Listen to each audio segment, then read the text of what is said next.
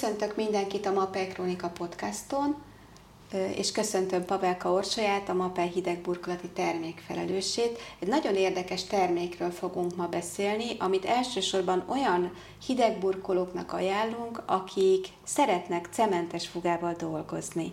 Mi ez a termék, és mire jó? Miért ajánljuk ezeknek a kivitelezőknek?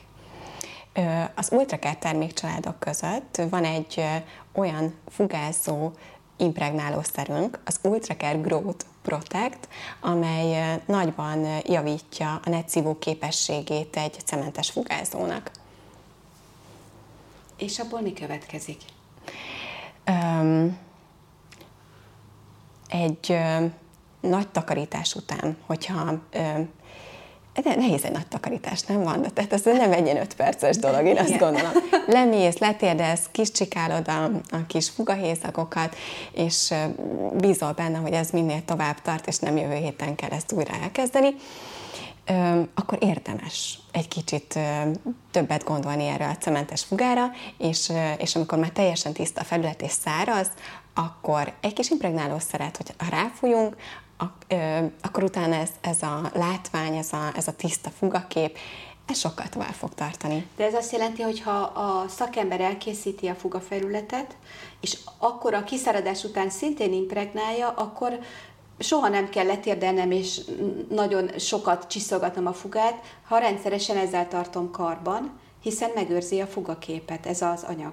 Igen, igen, igen, Vagy igen. Ezzel is sokkal hosszabb távon. Igen, igen, igen. Tehát a, a, az elkoszolódást el tudjuk ezzel nyújtani. Uh-huh, uh-huh. Segítsünk egy kicsit a kivitelezőknek. Elmegyek valahová, ki kell fugáznom egy nappalit, ki kell fugáznom egy konyhát. Hogyan ajánljam az Ultra Care Growth Protectet a megrendelőnek? Milyen előnyei lehetnek? Mi az, amivel valóban az ő érdekeit fogja ez a termék szolgálni, a megrendelő érdekeit? Uh-huh. Én szerintem, hogyha világos fugával dolgozik egy kivitelező, akkor ő tudja már magában, hogy ja Istenem, szegény megrendelőm, ez már megint kiválasztotta a százas fugát, mi lesz ezzel egy hét múlva? Csak nem mondja, nem akarja megbántani, nem akarja elkeseríteni. Nyilván tesz lépéseket, hogy hát jobb lenne a szürkét választani, de, de valahogy valaki meggyőzhetetlen. Akkor legalább szánja meg, és mondja neki azt, hogy jó, legyen a százas, de akkor legalább impregnáljuk. Uh-huh. Tehát ez érdemes akkor, amikor megbeszéli megrendelő kivitelező a fugátnak a kiválasztását, ha egyáltalán lehetőséget kap erre a kivitelező, hogy ő is ebbe beleszólhat, akkor érdemes úgy gondolni, hogy ha ragaszkodik a világos fugához a, a megrendelő, akkor hívjuk fel a figyelmét arra, hogy ezt viszont ezzel meg tudja óvni. Igen. Uh-huh. Szeretik ezt a terméket a partnereink, a kivitelezőket kérdezem?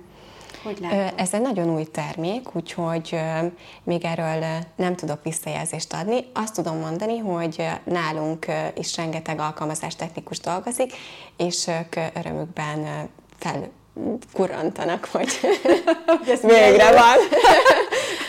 igen, igen, hogy tényleg jó, igen, tetszik uh-huh. nekik. Uh-huh. Igen. Azon gondolkodom, hogy nálunk is van otthon fuga, és pont ez a baj vele, egy világos a burkolat, világos a fuga, és eléggé hamar el tud koszolódni. Tehát nekem te ezt ajánlanád, hogy takarítsam le azt a felületet, várjam meg, míg kiszárad, és próbálkozzak ezzel, mert jól fogok járni. Igen, adok is neked, ha indulsz. Rendben. Tehát kapok ajándékba egy Ultra Care Growth Protectet, ki fogom otthon próbálni. Lehet, hogy lesz alkalmunk majd egyszer itt beszélgetni, és el is mesélem, hogy én mit tapasztaltam. Addig is mindenkinek ajánlom, hogy próbálja ki ezt az új terméket, és köszönöm, Orsi, hogy bemutattad nekünk. Szia, Orsi! Sziasztok, jó munkát mindenkinek! Sziasztok!